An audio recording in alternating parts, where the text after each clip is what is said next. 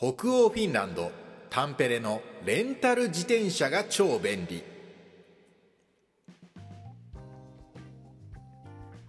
これもリアルなフィンランド通称これフィン。ラジオトークアップルポッドキャストスポティファイでお聞きの皆さんもうフィンランドで芸人をしております。源高木です。本日2022年6月12日現在。実はこのタンペレではねとあるイベントが行われてるんですよね。大規模なイベントが行われております。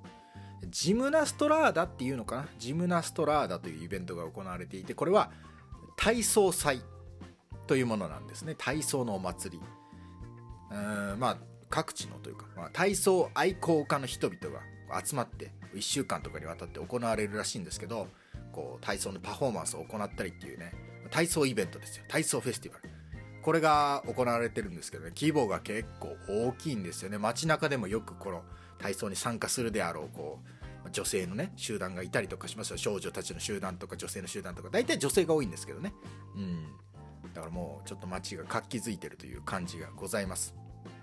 でテレビでもそのやってるんですよ。その模様がね。イベントの模様がやってるんですけど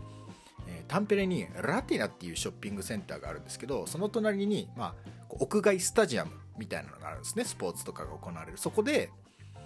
えー、体操のパフォーマンスやってるのがちょっとテレビでオンエア生中継されてたんですけどすごいなと思ったのが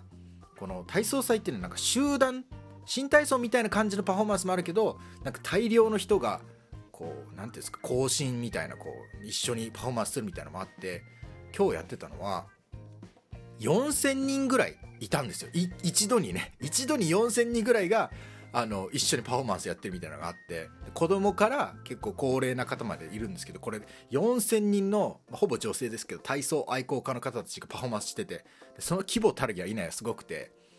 だってタンペレの人口って大体30万人ですからね。そんな街に少なくとも4000人以上のパフォーマー体操愛好家たちが集まってるわけですから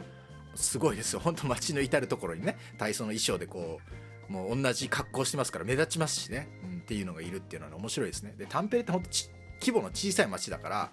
あの本当に街中でそれを感じることができるんですよね。なんか東京とかだとなんかどっかのエリアでなんかイベントあっても東京という街が大きすぎて一部に過ぎないですけど人口30万人ぐらいのエリアですからそこに4000人もいるってなると本当にどこ歩いてもその体操あの人たち多分体操の関係者だなっていうのが見れてね面白いですよね。うん。そんな風に結構最近タンペレではいろんなイベントが行われておりますけれどもね。世界アイスホッケー選手権とかも世界選手権とかもやられてやられてましたから今は体操のイベントが行われております。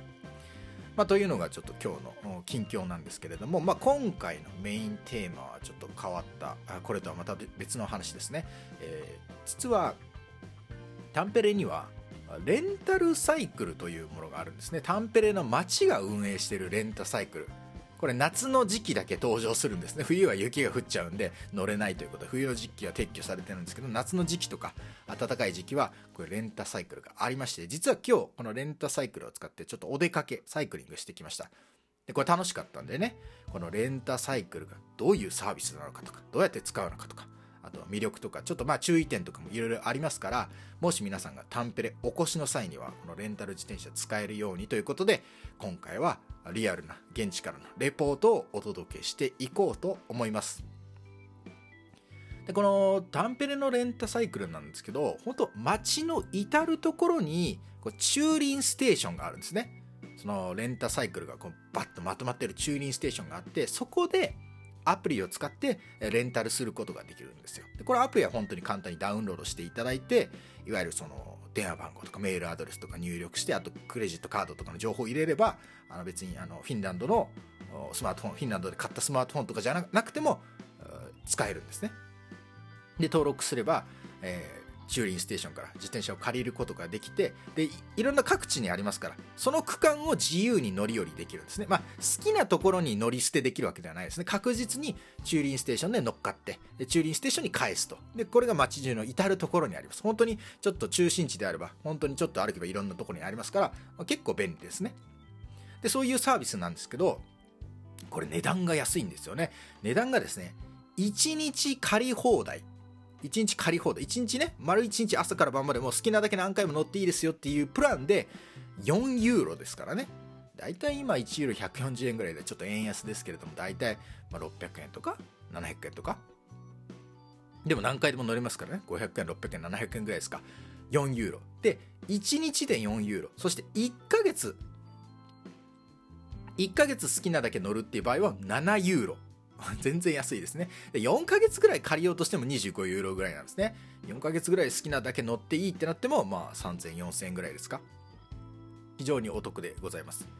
でねあのまあ一つねネックがあってこれあの1日好きなだけ何回でも乗っていいんですけど各回各乗る状態には時間制限があるんですよね。一番最初その日の一番最初に乗る時っていうのはあの最初の45分はもう乗り放題なんですけどその次以降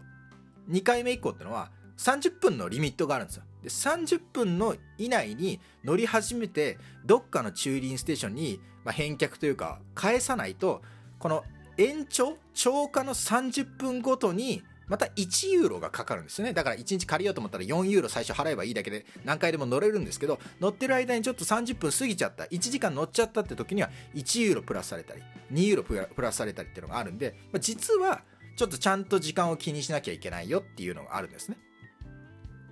で、まあ、あの、今日でこの1ユーロの、あの、1ユーロじゃない、1日のね、プラン使って借りまして、いろいろ乗ったんですよ。で、タンペレサイクリングしてね、例えばいつもは、なかなか行かない、こう、湖があるんですけどね、タンペレって2つの湖に挟まれた街なんですけど、いつもはちょっと行かないような湖のほとりとかね、で、あとなんかこう、花が植えられてちょっと庭園みたいになってるところに行ったりしてね、大体そうですね、1時間半ぐらい、えー、乗りましたね。で、2、3回ぐらいちゃんとあの、ちょっと超過しないように乗り換えたりとかもしましたけど、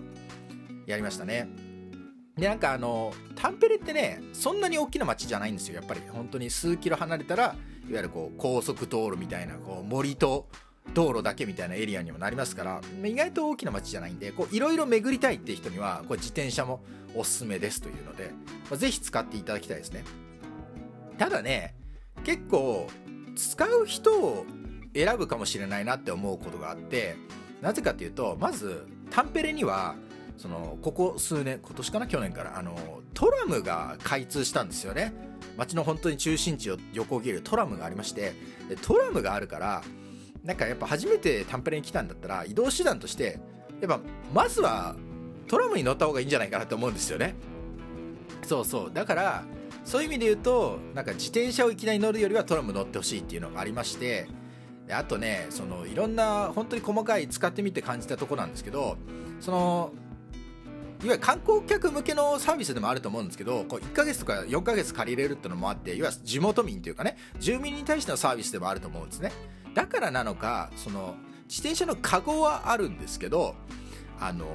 スマホのスタンドみたいなのがないんですよね。スマホを固定しておけるようなやつがなくて。だから例えばスマホが固定しておければこう地図をずっと表示してあこっちかこっちかって分かるんですけどそれがないんで、まあ、カゴに入れとくとかはできるんですけどなんか初めて来た知らない街を自転車で移動しようと思った時にスマホをセッティングできないと道確認する時にいちいちこう携帯を出してスマホを出して確認しなきゃいけないんでそういう意味で言うとちょっと大変かなっていうのを思ってますね。であと30分の時間制限があるんですよね。1回の月に。まあ超えてもいいんですけど超えたら超過料金取られるっていうのでこの30分っていうのが結構ギリギリなんですよね。なんか目的地に向かっててちょっと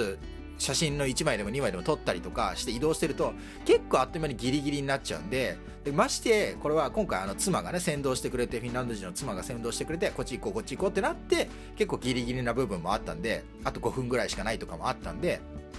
これが本当に道確認しながらあっちじゃないこっちじゃないってやってると結構実は 23ユーロとかはさらに取られちゃうかもって思うんですよね。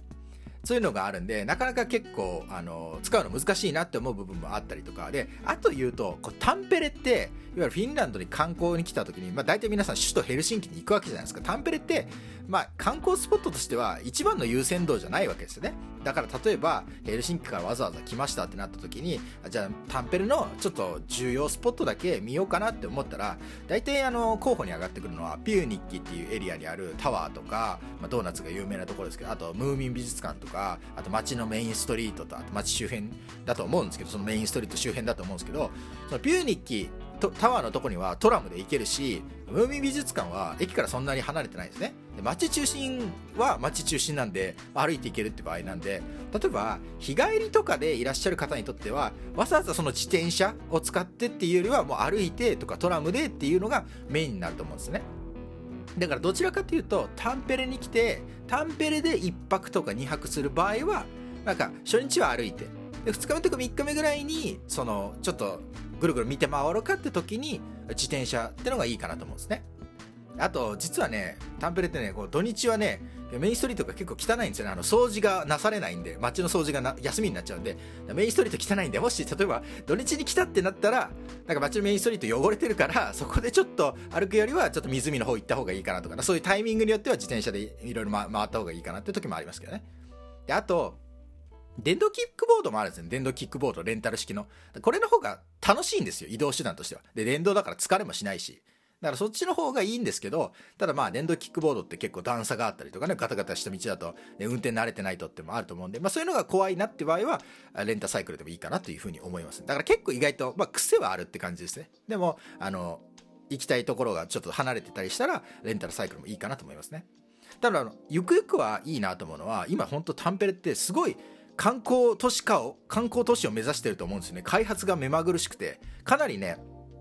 綺麗なスポットがいろいろ増えてるんですよ。ちょっと離れたとこに。だからなんか来たことある人もまた来てもいいと思うしでこういろいろ回る巡るスポットも増えると思うんでゆくゆくは結構自転車もおすすめなんじゃないかなというふうに思いますね。はい。ということで今回はフィンランドタンペレのレンタル自転車についていろいろご説明させていただきました。はい今後ともこれもリアルなフィンランドコレフィンをよろしくお願いいたします。それではまた次回別のトークテーマでお会いしましょう。さよなら。もえもーい。